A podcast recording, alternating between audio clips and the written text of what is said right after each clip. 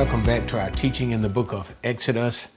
Now, the last time we were here in chapter 14, we saw where God had delivered the children of Israel by giving them passage through the Red Sea. And remember, when you see Red Sea, also known as the Sea of Reeds. But nevertheless, it was the great deliverance into which, when the children of Israel had maybe a day or so come out of Egypt, and as they were moving through the wilderness, God had told them to change direction so that it would look like they were confused into where they were going, with their back against the wilderness and the sea. And so he would use this occasion of the appearance of confusion for the children of Israel to harden the heart of Pharaoh, that Pharaoh would come after the children of Israel for the most part simply to re-enslave them, to conquer and re-enslave them. And in this instance, God would get ultimate victory over Pharaoh as well as his chariots, his mighty chariots. And we'll talk about that a little bit as we move on through the text of chapter 15. But anyway, and so Moses directed the children of Israel as the Lord had commanded, and they moved, and their backs was against the sea. God hardened Pharaoh's heart. He came after them in his chariots, and the people cried out unto Moses, and they cried out unto the Lord, and the Lord gave them great deliverance by dividing the sea. And as the children of Israel walked through the Red Sea on dry ground, God separated the armies of Pharaoh from the children of Israel. There was the divine protection for the people of Israel. And as they moved through the sea, and remember now, you got about 2 million people coming through the sea. So this was a great passageway through the sea. And so they can't move instantaneously. So God protected them with that cloud, that same cloud of glory that led the people of Israel. He protected the Israelites from the Pharaoh and his chariots by being a divisive wall in between them, giving the children of Israel time to pass through the Red Sea. And also God caused great rain and thunder and lightning and earthquake to trouble Pharaoh and his chariots, because remember, the chariots can move at very rapid pace. So he caused these supernatural phenomenon to happen to Pharaoh and his chariots while they were trying to come through the Red Sea to slow them down. And once the children of Israel had passed safely to the other side of the Red Sea, God then caused the walls of the Red Sea to collapse on Pharaoh and his chariot, killing them all, as the scripture said, leaving not a one of them alive. And the children of Israel came over to the other side and looked back and saw some of the men of Pharaoh had washed back up on the banks, all of them dead by way of drowning. And they therefore worshiped God and God's great hand of deliverance. Now, when we get into chapter 15, chapter 15 is basically a song, or sometimes you'll call it a psalm, but the idea is it is a song of worship with respect to what God has just done in this great event of drowning the Egyptians in the Red Sea. And so they look back, led by Moses, in a song to worship God for his great hand of deliverance. Okay, so now, as I talk about chapter 15, especially the bulk of chapter 15, I'm going to move through it a little bit different. Instead of reading a segment of passage, I'll pretty much just go through the passage. I read particular verses and highlight those instances of the verses that I think that is worthy of highlighting certain instances, because this song is basically looking back on the events of chapter 14. So, in this song, there will be a rehearsal of the deeds of God and some of the things that took place in chapter 14. They're just recounting them and praising God for what he has done in the event. And this is why I'm going to simply just basically read through and provide commentary dynamically on the fly as we work through the song of Moses. And then when we get to the end of chapter 15, it's going to go back to the travels. It's going to go back to the children of Israel now continuing on their journey toward Mount Sinai. And that's where we're going to start dealing back with, as we usually do, reading of the verses, a particular segment, and then I provide commentary for those segments. So it's going to be a different way of how I provide commentary, more so on the fly for the Song of Moses, and then in that more commentary type sense via reading of passages at the end of the chapter, because it's different. It's a different type of genre in the particular chapter. Okay, so chapter 15, verse 1. Then Moses and the sons of Israel sang this song to the Lord and said, I will sing to the Lord, for he is highly exalted. The horse and his rider he has hurled into the sea. The Lord is my strength and song, and he has become my salvation. This is my God, and I will praise him, my father's God, and I will extol him. So he simply begins with a song, the song that is scripted by Moses and also joined along by all the congregation of the children of Israel. And they simply sing a song of praise for what God has done in this final act of judgment to the Egyptians, especially notably Pharaoh, in overthrowing them in the Red Sea, and they call overthrowing his horses and his chariots.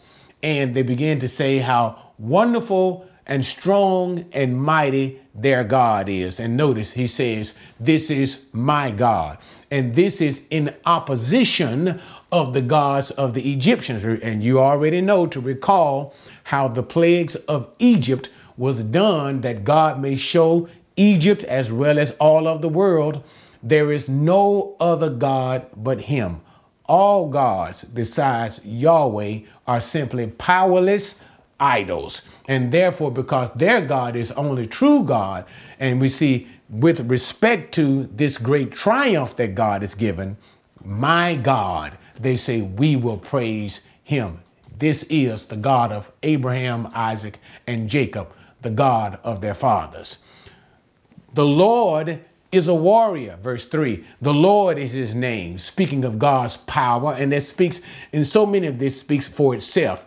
God, as a warrior, he is the one who fights Israel's battle. And this will become important as we see them coming into the promised land, and God sending out, and that is through commanding Moses as well as Joshua, to equip themselves to fight certain of the inhabitants of the land of Canaan. Ultimately, it is the Lord who is the great warrior, and the Lord who fights their battle. And therefore they say, my father's God, and I will extol him. Therefore they praise God. The Lord is his name. Yahweh is his name. And that's basically what they're saying there. Pharaoh's chariots and his army he has cast into the sea, and the choices of his officers are drowned in the Red Sea.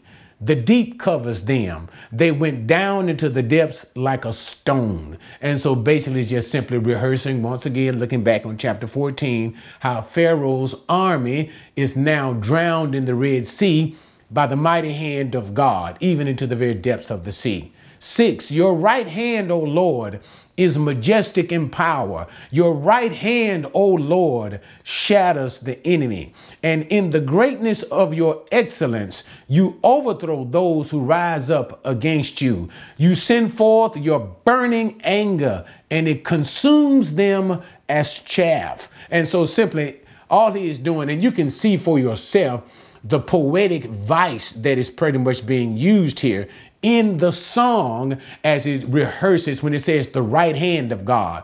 The right hand of God gives the mind of the power of God, the strength of God. OK, and so we can see that how that is tied with God being a warrior and the mighty deeds of God in overthrowing the Egyptians in the Red Sea, and how it says that it shatters their enemies and it overthrows all of those who rise up against God. And I like that too. There is a sense of penote, and that simply means to look forward even so much into the future, even beyond Psalm 2. And I would like to get into that. And I know I did open a can of worms right there, but when it talks about Psalm 2, I'm not going to do it. But the whole point is this. Psalm 2 is a prophetic utterance dealing with the reign of Jesus.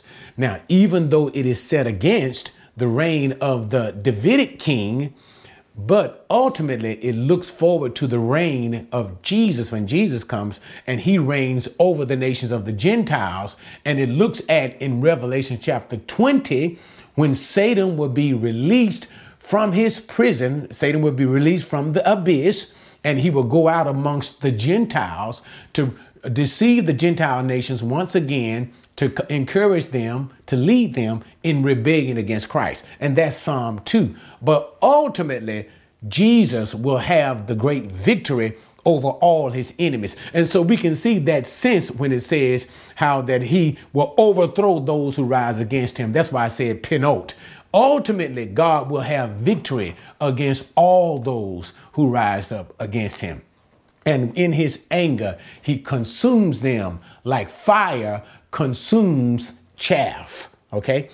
At the blast, verse number 8, the blast of your nostrils, the water were piled up. The flowing waters stood up like a heap. The deeps were congealed in the heart of the sea. The enemy said, I will pursue, I will overtake, I will divide the spoil. My desire shall be gratified against them. I will draw out my sword. My hand will destroy them. But you blew with your wind. The sea covered them. They sank like lead in the mighty waters. Who is like you among the gods, O Lord? Who is like you, majestic in holiness, awesome in praises, working wonders? Okay, before I get emotional, I like that. But nevertheless, so he just simply, you can see again, the poetic nature of the song as he envisions God with a blast of his nostril, dividing the Red Sea and causing the Red Sea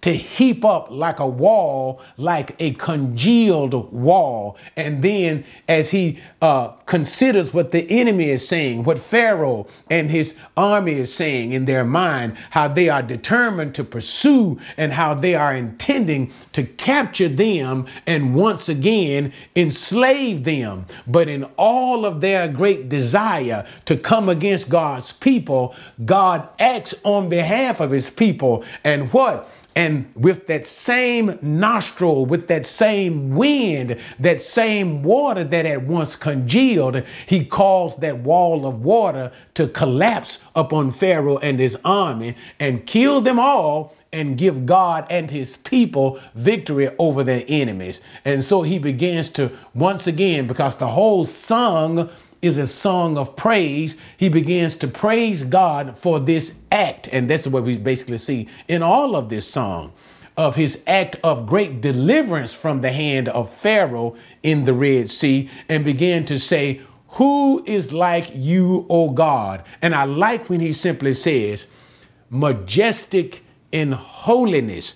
There is none who is holy like our God. Awesome in praises, worthy of praise because of what he has done in deliverance that he began in the land of Egypt, in deliverance that he has wrought outside of the land of Egypt in the Red Sea, worthy of praises and working wonders in all that he does. And so he begins to say, verse number 12, you stretched out your hand, your right hand, the earth swallowed them. And when he says the earth swallowed them, that is the idea of the waves of the sea covering them. In your loving kindness, you have led the people whom you have redeemed. In your strength, you have guided them to your holy habitation. And so there he's talking about, and I like this, in his loving kindness, chesed. This is the idea of grace. OK, this is the idea of grace. And always remember, when we talk about God's grace, this is God's unmerited favor. And when we say unmerited, it simply means that which is undeserved. No one deserves anything. Right? Why? Because the wages of sin is death. And what again? All have sinned and fallen short of the glory of God.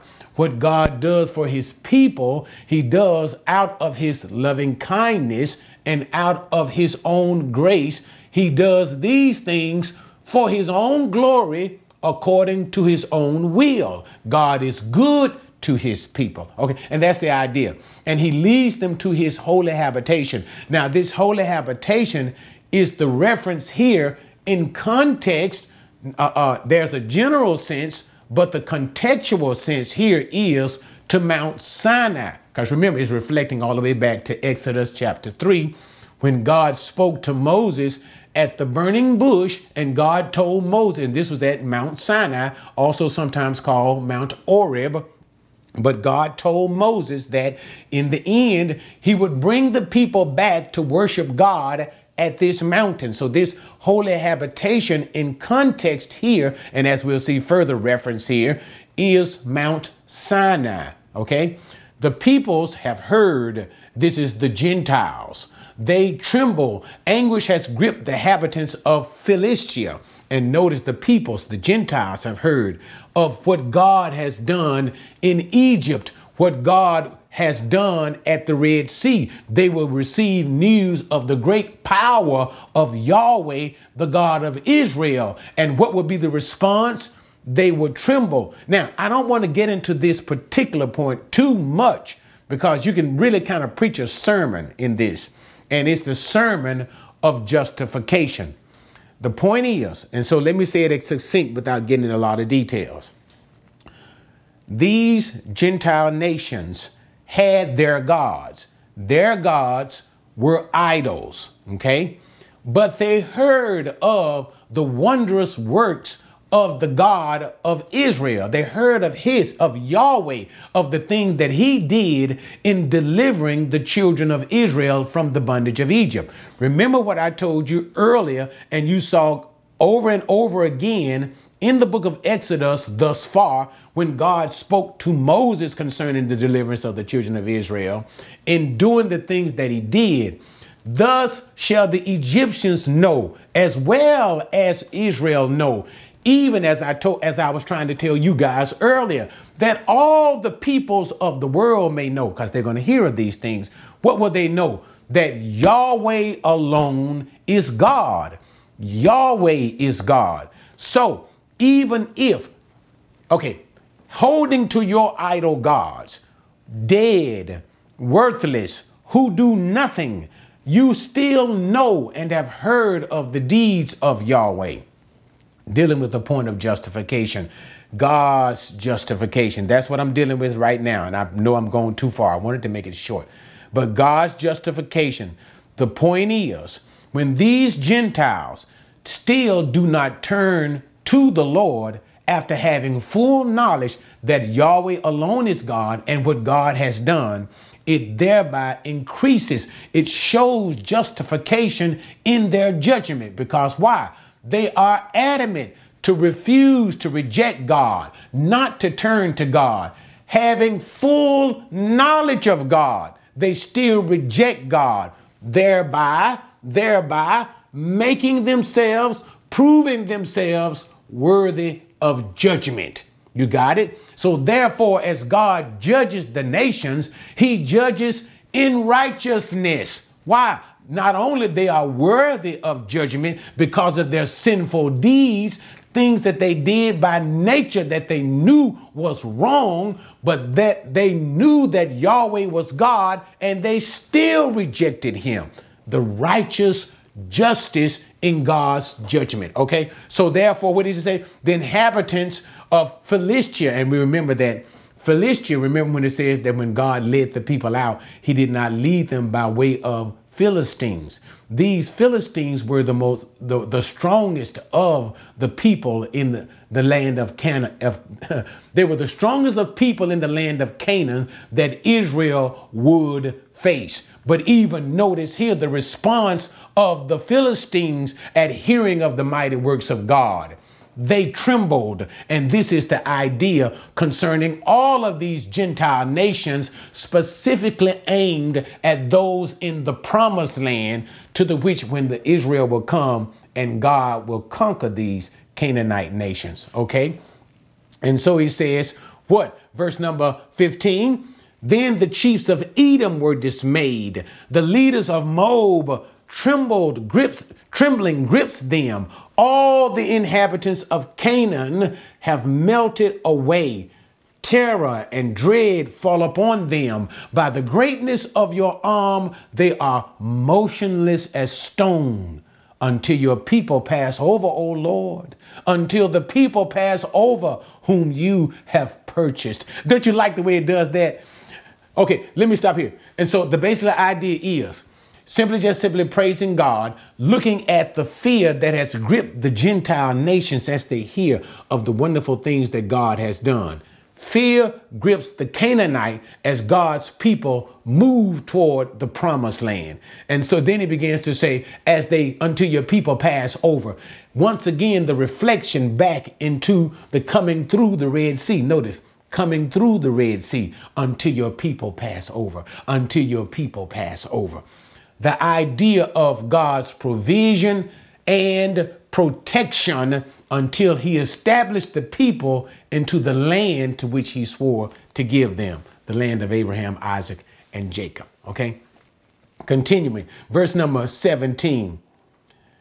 You will bring them and plant them in the mountain of your inheritance, the place, O Lord, which you have made for your dwelling, the sanctuary, O Lord, which your hands have established. The Lord shall reign forever. Okay, now let me just stop there because that's an interesting point to see. So as he continues the song of praise, he looks forward to them, to God bringing them unto the place that God has intended for them. He calls it the mountain of God's inheritance. Okay, the mountain of God's inheritance. Now, do not confuse this with the Mount of Jerusalem. Okay, the reference here is again Mount Sinai, because we have to look at the context. God is not bringing the people into the promised land at this time. In the promised land, and even many years later, through David, God would show a place to the which God will appoint for the worship of his name in the particular mountain. And that mountain will be in Jerusalem. Okay, we will. And I don't want to get into that. I don't want to open that can of worms, but it will be through when David judges the people. And then David offers a sacrifice at the place of Obed-Edom. And then God would choose this particular place at this mountain in Jerusalem. And there God would set a place for his name, which later on Solomon would build the temple of the Lord in Jerusalem in the promised land. But they're not in the promised land. They are many years from this time. You got to go through the time of the wandering in the wilderness, the 40 years, and then coming into the promised land through Joshua. Then after Joshua, the period of the judges, and then after the period of the judges, then the coming of the kings, and then after the coming of the kings, that is after Saul and David. And it is through David that these things will be. So it is very much down the road. So contextually here, when it speaks of the mountain of the inheritance, the place that the Lord has made for dwelling, the sanctuary of the Lord that he has established, it is Mount Sinai. And I just want to simply prove that this time he is speaking of, verse 17, not Jerusalem, the sanctuary of God, the dwelling of God, but he is speaking here of this temporary dwelling of God, Mount Sinai, where God revealed himself to Moses. And he praises God in saying that, O Lord, reign forever. All right. 19.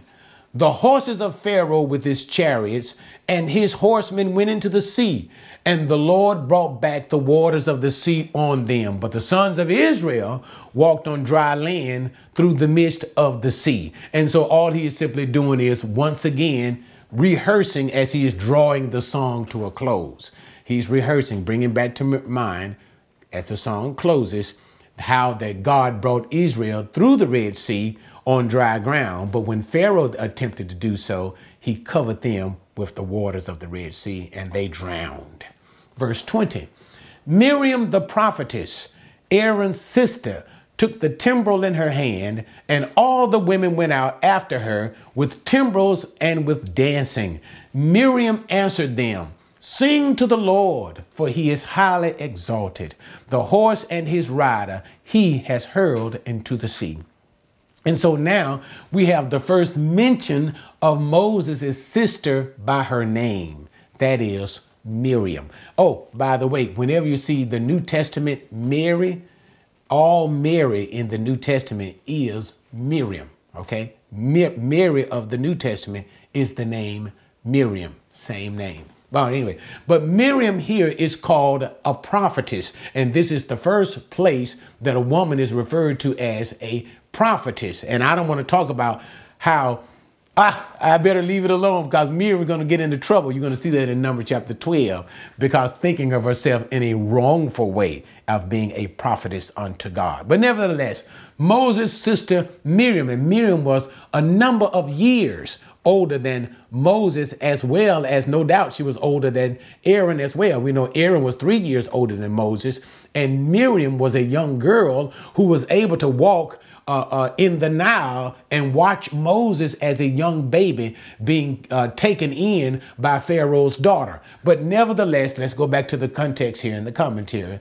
Miriam is leading the women in praise with a drum-like thing, timbrel, and she is simply following up after Moses. Moses is singing, and now the women are now singing in song and dance in praise to God because of his great deliverance through killing the Egyptians in the Red Sea.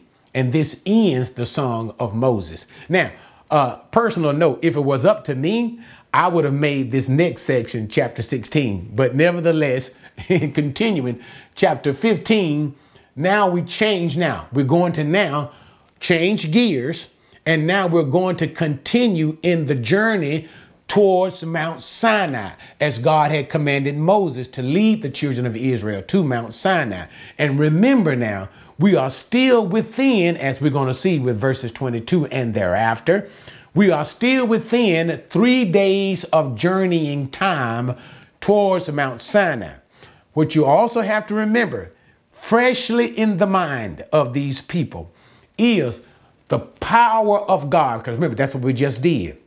The very song of Moses in destroying the Egyptians, the power of God in the 10 plagues that destroyed Egypt, seeing fresh in their mind, fresh in their hearts, the power of God as the angel of death walked through all of Egypt, killing the firstborn of man and beast amongst the Egyptians, the cry of the Egyptians, God's great power, such power that they just finished praising God for his power of deliverance. All of that is fresh. You must see that as we read the very backdrop of what's going on. This must be the backdrop of what's going on in this next section as we close chapter 15. Verse 22. Then Moses led Israel from the Red Sea, and they went out into the wilderness of Shur, and they went 3 days in the wilderness and found no water. When they came to Marah, they could not drink the waters of Marah, for they were bitter. Therefore it was named Marah. So the people grumbled at Moses, saying, "What shall we drink?" Now, let me stop there and let me pull up my Hebrew text too as I deal with this particular section. Now, as it says, then Moses led from the Red Sea. So there's the continuation journey. But what I want you guys to see here is the word led. Now, I don't want to take you into a lot of Hebrew grammar, but the word here is vayasa. And I don't want to deal with a bunch of Hebrew grammar, but it is in the Hiphil tense. So the Hiphil tense, that the idea is Moses caused them to go. That's literally what it's saying. So Moses caused them to go. The idea of the Hiphil and causing them is that it is not so much that Moses is saying, let us go here. Let us take this direction here. But Moses is simply commandeering the people, saying it is now time for us to move. And why is Moses doing this? Because we remember in the book of Exodus, how it already told us that the people were led by the cloud. So therefore, Moses is simply taking the lead in as the cloud is moving and directing them. Moses is saying, okay, it's time to go. So therefore, and it's a beautiful, I like that. So I don't want to get into a bunch of Hebrew grammar. So Moses is causing them, and allow me to add this, he is causing them via direction from the cloud. Why? The scripture plainly stated, God led them all the while in the cloud. So therefore, this is God who is directing the people in the wilderness. So that's what you need to see. What? God is directing the people in the wilderness. And what do you also need to see? It is that beautiful. They have been moving for 3 days as they have come out of Egypt from the Red Sea. 3 days journey. Okay, so it is a very short period of time. So you need to see that. And you also need to see the dilemma. There is no water. Remember, there are approximately 2 million plus people out there, and they have found no water to drink. Okay. And so they came to this place they call, I'm going to bring all of this together. Just give me a chance. They came to this place that they named Marah. Marah literally means bitter. So the name Marah is in retrospect to the occasion that this place had no place of water and that the waters there were bitter. So they came to the place of Marah. There was water at Marah, but the waters were not fit to drink. That's it. They called the waters bitter. And that's why they called the place Marah. It means bitter. Okay. And what was the response of the people? They grumbled to Moses, saying, what shall we drink? So now let me bring all of this together for you. 3 days journeying, even from the Red Sea. Beauty of this. Notice right above, what were the people doing? Praising God for his magnificent hand of deliverance. Saying what? There is no God like unto you. Wondrous in praises, with a hand mighty to deliver, how he brings his people through. No God like Yahweh. Yahweh is his name, a mighty warrior. Okay, and in 3 days, you are complaining again. Notice, reflect back on God's mighty hand of deliverance. Reflect back on how God provided for his people, how he struck the Egyptians, how God is a God. There is no God like him.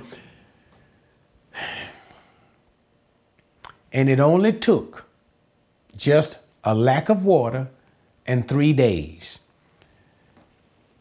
If God, the mighty God that he is, could deliver in such a way that he does deliver, do you not know that God can also provide? And I don't want to get premature, because this is a test of your faith. This is a test of your faith. Okay, watch this, guys. Watch this, guys. How did they get to the place where they're, because later on you're going to see they're going to be led to a place where there's going to be plenty of water. But how did they get to a place where the waters were bitter? The cloud. God led them there. Does God know all things? Yes, he does know all things.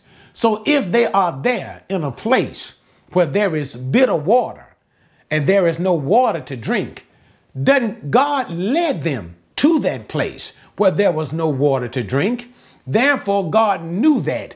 He wanted them to believe and trust in him.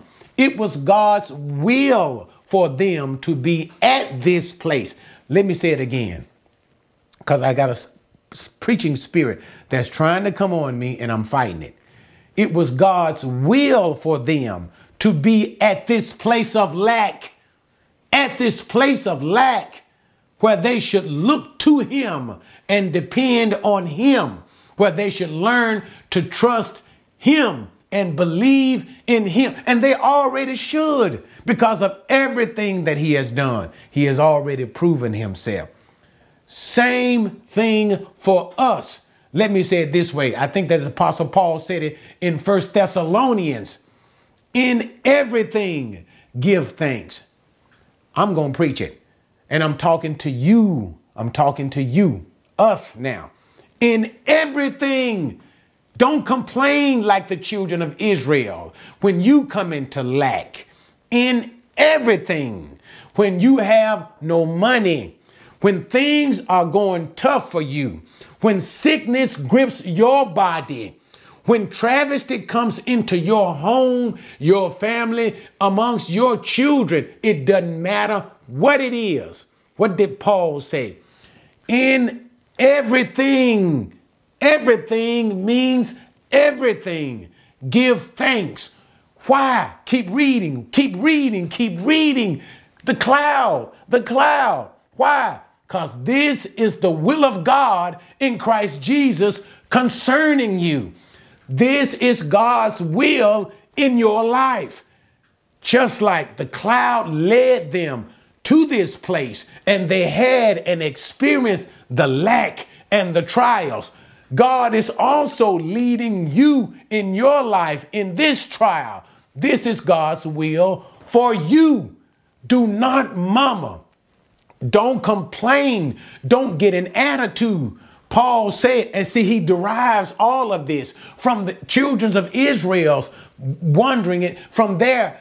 The way they acted, he derived this and saying, instead of them being thankful, they murmured and complained. So he says to us, God's people, you now give thanks to God in whatever situation you find yourself in, you know, and see, okay, let me calm down. He's not talking about when you got a bank account with a whole bunch of zeros, when you got more food in your refrigerator that you don't know what to do with, when your closet is bustling with so many clothes because you've gotten so fat that you can throw some of it away. No. He's talking about through times of distress. Learn to give thanks in times of distress. Why? Because this is God's will. God is, whether he is testing you or he is strengthening you. What did James say? Count it all joy, my brethren. Count what joy? Money in the bank, plenty of food, plenty of clothing. He said, no. He said, when you are being tested of God, when these temptations fall upon you and you don't know what to do, and you need to begin to ask God for wisdom and knowing that God will give you wisdom if you ask him and trust him for that. Okay, enough preaching. But that's what they should have understood. But the point is, now I'm back into commentary here because I don't want to make this unnecessarily long. The children of Israel just had all of these near-term experiences. Notice what I just said, guys. This wasn't stuff that happened to them 10 years ago. It just happened. And still they began to murmur and complain. And this will set the state. This will set a foundational reaction that we will see all throughout that 40 years in the wilderness. God will test them by allowing them to come to some point of adversity, lack of water, lack of food, or something of that nature. And instead of them learning to trust God, they will over and over again murmur and complain. And I say unto you, Christians, no matter what, if you went to the doctor and he told you you had cancer, say not only to yourself, say unto God himself, say to other people when they hear of your cancer, you say to them, God is good all the time, and all the time God is good. And you're not saying that. Oh my God. Okay. Get rid of the preaching spirit because you're saying he's going to heal me. If he never heals me, my testimony, God is good. Remember what the Hebrew boys said. Remember what they said to Nebuchadnezzar. Remember, whether God delivers us from your hand or not, we won't change our mind in praise to God, in recognition that Yahweh is our only God. God is still good. So you're not looking for God to deliver you from such a thing. He might or he might not. Your praise to God is good. The first part of Exodus 15, who is like our God. Okay, enough of that. Let's continue. So they went to Moses. Because Moses was that visible person, entity that they saw to deliver them. What shall we drink, as if it's Moses who led them, or is it Moses who brought them where they were, or is it Moses who going to provide for them? But Moses is the one that they see, so they complain unto Moses. Verse 25, let's bring it to a close.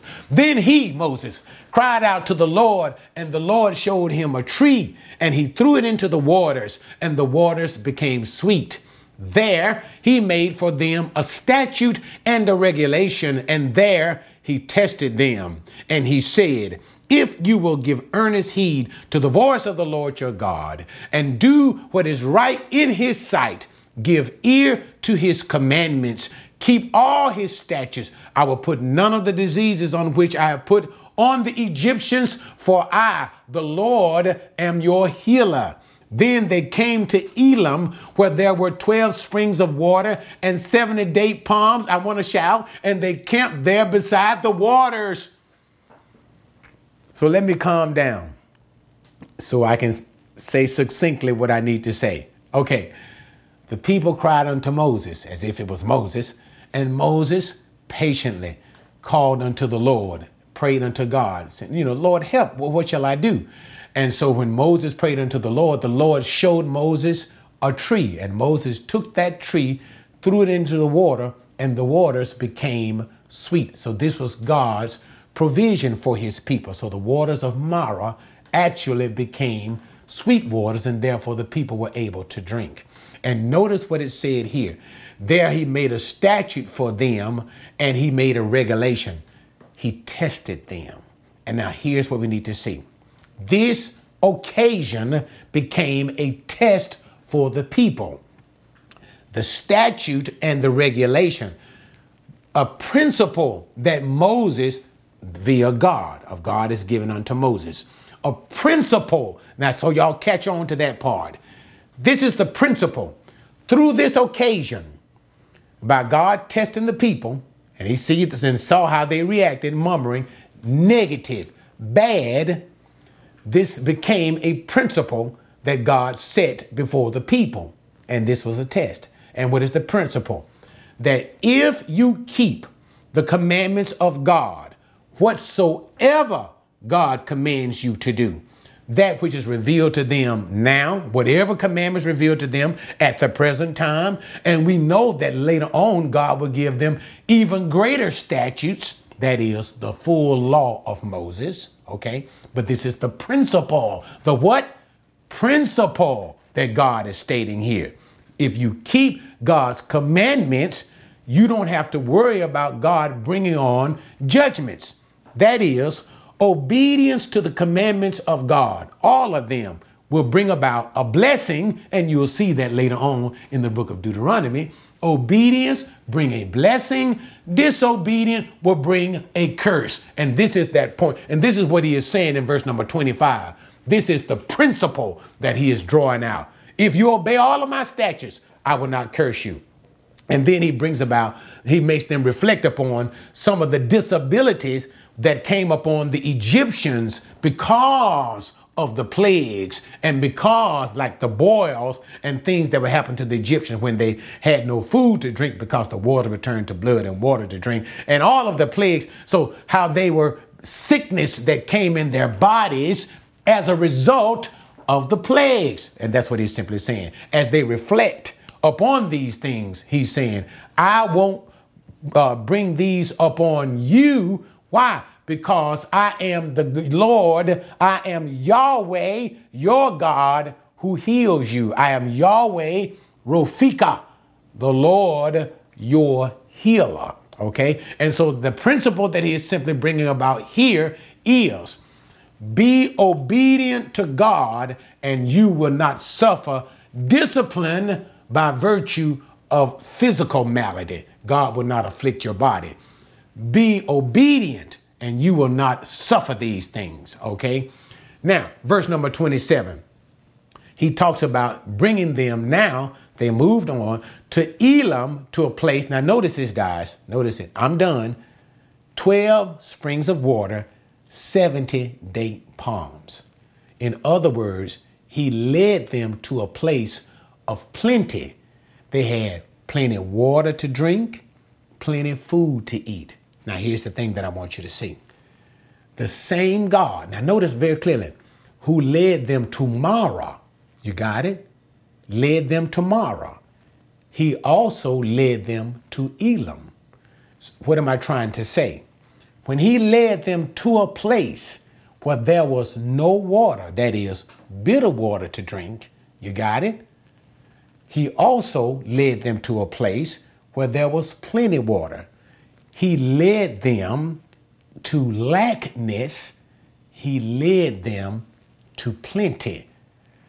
Again, he led them to where he wanted them to be. Wherever he wanted them to be is where he led them. And he led them to a place of lack for a teaching purpose. He led them to a place of plenty, also for a teaching purpose, so that he would show them he was able to provide. So therefore, whether it was lack or plenty, it was still the place, catch on, it was still the place where he had led them. So what? Don't get an attitude. Don't mama and complain to where you are, because wherever you are, it is where he is leading, whether he is leading you in lack or whether he is leading you at a time in your life when you have plenty. Let me say it once again. In everything, give thanks. In everything, give thanks. Why? Why give thanks? For this is the will of God in Christ Jesus concerning you. Whether God is leading you to Marah, a place of lack, a time when he is testing you, a time when things are not going well, or when God is leading you to Elim, a time when you have plenty. It matters not, in lack or in plenty, in everything give thanks. All right, guys, thanks for joining me in chapter 15. It was a little bit longer than what I anticipated, but nevertheless, I enjoyed it as we reflect on how the children of Israel praised God in his great deliverance of them through the Red Sea. And it wasn't even 3 days later they began to murmur and complain. They forgot. And it yields back to what I said to you guys earlier, in that we don't want to have emotional response to God. Why? Because the feeling would wear off. But we say to God, set your word in our heart so that we won't sin against you. Why? Because the emotion would wear off. And once the emotion wears off, then you'll really see how faithful you are to God and just where you stand with God. So we even pray, Lord, not the emotion, but give me steadfastness, or as David said, create in me a clean heart and renew a steadfast spirit within me. All right, guys, enough preaching for today. Thanks for joining with chapter 15. Join me again as we move into chapter 16 and we start what? The murmuring and complaining all over again. Somehow they never learn. See you then.